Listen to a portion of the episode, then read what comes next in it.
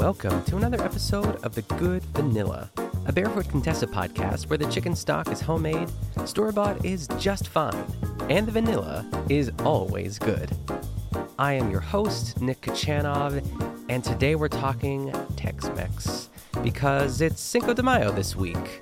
So let's celebrate, right? I've always enjoyed Cinco de Mayo. I feel like like every other ignorant American, we we assume that Cinco de Mayo is like Spanish Independence Day, but it, it, it's not. And I, I, I think for the longest time, I, I didn't I like someone would tell me what it was, but then I wouldn't I wouldn't re- like retain that information. So just in case, Cinco de Mayo is a yearly celebration, of course, held on May 5th, which commemorates the anniversary of Mexico's victory over the Second French Empire at the Battle of Puebla in 1862. And of course, that was led by General Ignacio Zaragoza. So there's a little history for you all today. I thought I thought it would be important to remind everyone why Cinco de Mayo is Cinco de Mayo. I remember in college we called it Cinco de Drinko because we were trash. But um, we're not anymore. I'm not anymore. I like to drink my margaritas. I was going to say something like, you know, without puking in the front yard.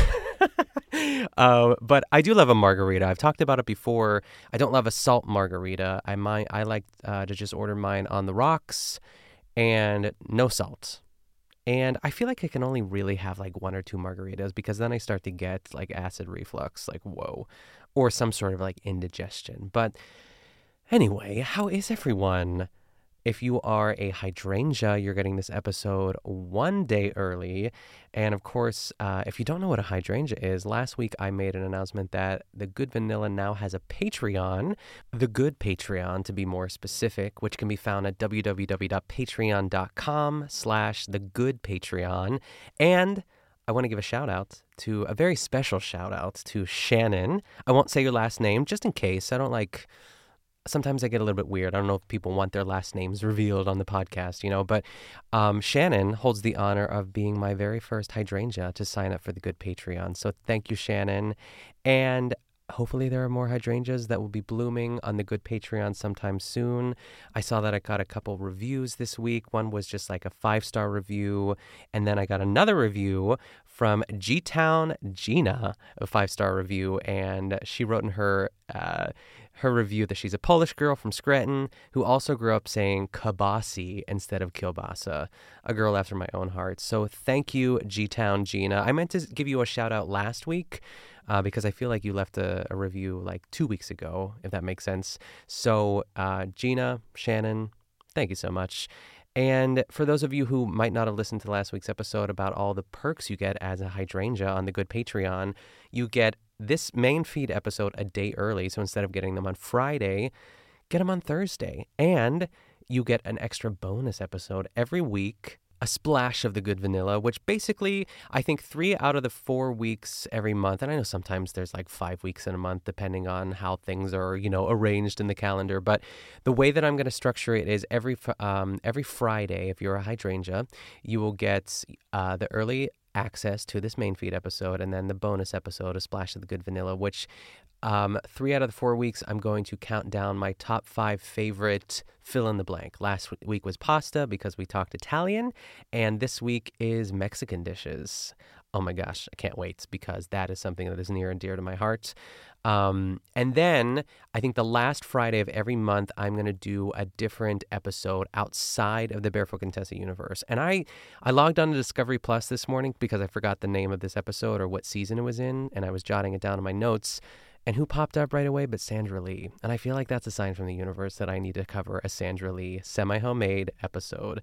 So if that's not enough to entice you, if, you know, early access to episodes, four bonus episodes uh, a month, totaling eight episodes of The Good Vanilla, and a Sandra Lee episode, that's included in that eight episodes, of course. Oh gosh, if that doesn't entice you, I don't know what will. So head on over to patreon.com slash the good Patreon and join the party.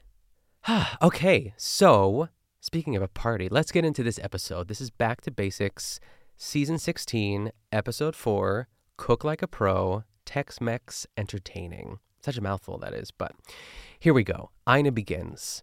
I love Tex Mex flavors, and I have great entertaining recipes to share. I'm starting with a light and airy tres leches cake with mixed berries and whipped cream. It's the dessert of your dreams. Then there is pork pozole, a crowd pleasing Mexican soup. It's an all in one meal with lots of great toppings. Fiesta corn and avocado salad is a fabulous first course idea that also works as a side dish or a salsa. And finally, it's cocktail hour with the fire and ice of frosty jalapeno margaritas. Cheers! I was actually late coming to the Tex Mex craze, but I'm so glad I did. Let's talk Tex Mex. I that was a weird intro because I, I, I, took notes on this episode a couple days ago and I forgot it takes a turn at the end because after she talks about the margaritas, I you know Cheers is sort of like the perfect button on an intro like this, but she has to tell everyone she was late to the Tex-Mex craze, and uh, she added a, she added a couple more lines, folks. But okay, let's get into this. We're starting off with dessert, which is the best way to start any episode of any cooking show, in my opinion. Um, I do have to start by saying my friend Tony made a tres leches cake. Uh, I think I think it was like two weeks ago, um, my friend Kate had us all over for like a Sunday dinner, and it was lovely and delicious. And we actually had some tacos, so um, a little bit of Tex-Mex energy there. And uh, Tony brought, oh God, I, I don't, I don't think I've ever had it, which is crazy because like you think I would have had it somewhere in my life, but I, I've never had a tres leches cake. So oh god it was so good. And there were fresh berries on top and whipped cream. It's it's one of those cakes that feels so much lighter than it actually is. And it's you know it's not you know no cake is good for you but i could have eaten that entire cake. And i will say um, tony's partner luke was doing the cake cutting that day that night. And he cut everyone huge pieces. And i loved it because I feel much like a birthday cake. I've said it on the podcast before, I think, that we need to normalize having a second piece of birthday cake or cutting a substantial piece. You know, that's that's the main event at most parties. And I think there are some exceptions to that. Like I don't really love a store bought cake. Store bought is fine, but I, I I'm kind of particular about it. I, I could take it or leave it. But if it's a homemade cake or something, you know, out of the ordinary, I'm I'm all in. So this is all to say tres leches cake is just deloish. So Tres leches, of course, means three milks in Spanish, and Ina starts out with a cup and a quarter quarter wait what? A cup and a quarter yeah. For some reason when i said that it sounded weird in my head.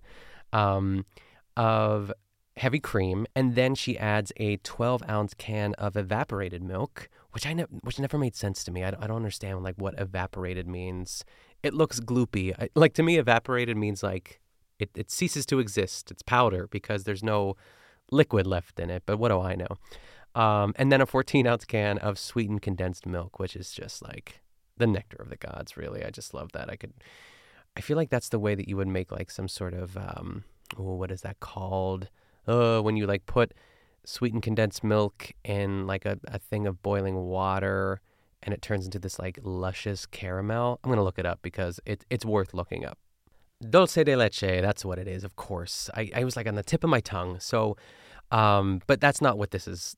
That's not what's happening in this recipe. So all of those milks or creams um, are uh, basically put together in one. I think she puts it in a Pyrex, and she adds some almond extract to that and the seeds of vanilla bean. Uh, I, w- I would just drink this, uh, that like recipe over. Um, so she gives that a whisk, and then pulls out an already made cake out of nowhere. This surprised me. It's it's uh, it's one of those like, let me show you how I made it flashbacks. You know what I mean? We're all familiar with these by now. Um, so we get a flashback to the cake, which is uh, into a standing mixer goes three eggs, one cup of sugar, and some uh, good vanilla. And that gets beat for 10 minutes, actually. I was kind of surprised by that. It turns like a lovely, I don't know, it kind of gets a little bit of volume and turns into this like beautiful, like pastel, like yellow color. Um, and for the dry, the dry, the dry ingredients, we have flour, baking powder, and salt. That gets uh, a sift, and then into the mixer it goes um, along with some whole milk as well too. She pours all of this once it's combined into a 9 by 13 by 2 inch pan and then tosses it in, into the oven at 350 for 20 to 25 minutes. So, I mean, sounds like a delicious cake. So we're back to the present. Uh, and then she takes like the blunt end of like a skewer, like a wooden skewer, and pokes holes into the cake. And Ina says, lots of holes. I love how she says, because like lots is how we say it in Pittsburgh, but I feel like lots is a little bit more of like a New England, sort of like New Yorkish way to say it. Um, so after she does that, she pours the milk mixture on top of the cake. And oh my gosh, it just looks so good. And it goes into the refrigerator for six hours. But of course, she pulls one out uh, that's already made and she dusts it with some powdered sugar. yes, please. I love that she does that.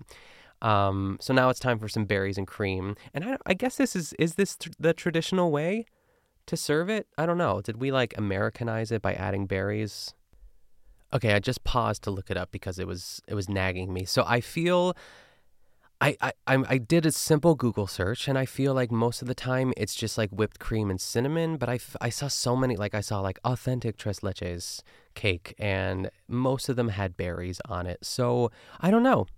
Um, if there are any Mexican listeners, let me know how traditional it would be to have just the whipped cream and cinnamon.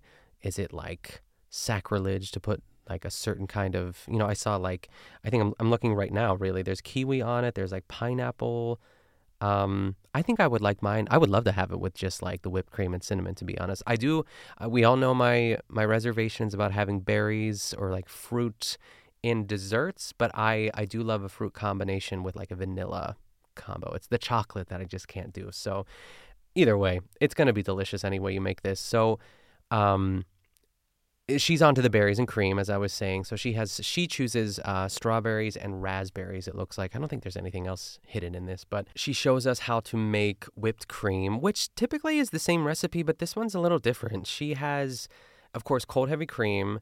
A quarter cup confectioner sugar, two tablespoons of granulated sugar, and then two tablespoons of creme fraiche.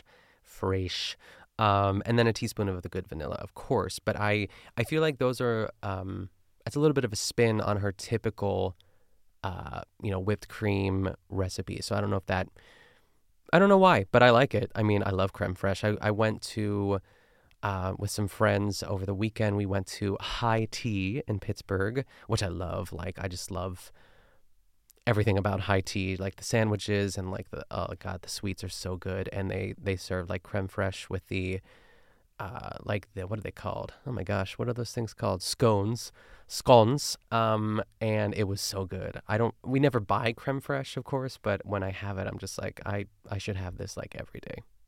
So now it is time to plate a slice of the tres leches cake. Uh, we start with a big dollop of fresh. Or she yeah she puts a slice on the plate first of the cake, a hefty slice I will say, an appropriate uh, amount and then she puts a big dollop of fresh berries on the side. And the fresh berries, I think she just puts some, you know, like some sugar on it just to kind of, what's the word, macerate and sort of get like, you know, a little juicy. And then a big dollop of whipped cream on top. And she says, I don't know about you, but this is the dessert of my dreams. I mean, it is, it's mine too. I know, I, I, I love it so much. And I do feel like it's such an easy cake to make because there's not i mean besides just like baking the cake i think that's like the hardest part really. And i feel like it's such a showstopper too that people would not stop talking about it for for weeks. So maybe i'll make one this weekend. It would kill keon though. He's not really um he doesn't do well with dairy i'll say but i i you know maybe we'll have some people over or something. It'd be fun. All right. So now it's time for some pork pozole which um I, we, we dive right in here. Ina has already browned one and a half pounds of pork loin as we begin this recipe, and she takes the pork out of the Dutch oven, and then in the same Dutch oven goes some olive oil and two cups of sliced onions, just so like you know you get all that yummy flavor from the the browned pork loin. And as that sautés away, she cuts up a poblano pepper, which Ina tells us isn't the mildest, but it isn't the hottest either, too, which I like. I tend to be a little bit of a weenie when it comes to spicy stuff. I don't want to be, but I am. So I appreciate. It's like I would I would rather add stuff to something than you know because once you add too much spice, you can't take it away. So I appreciate this. Uh, she cuts that pepper, the poblano pepper, into uh, long strips and then dices it up. And then I think this was done off camera, but suddenly there are like, I think like two yellow bell peppers that are already like chopped up.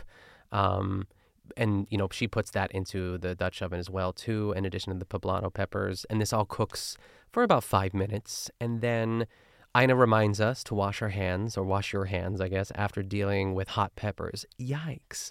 Um, because you don't want to touch your eye. You'll know. I think that's what she said. Um, so after that, she adds some garlic, some chili powder, and some dried oregano to all those veggies or peppers rather. Um, and then the pork goes back in to the pot along with six cups of chicken stock and 12 ounces of salsa verde, which she said you could just get from the store. You don't have to make homemade. Because um, I feel like that's a, that's a chore, I feel. So she brings this all to a simmer and then adds black beans and hominy. And I feel like I've heard of hominy, but I've never, I don't think I've ever had it in a dish. So hominy is basically dried corn that's been soaked in a lime solution. That sounds really yummy, actually.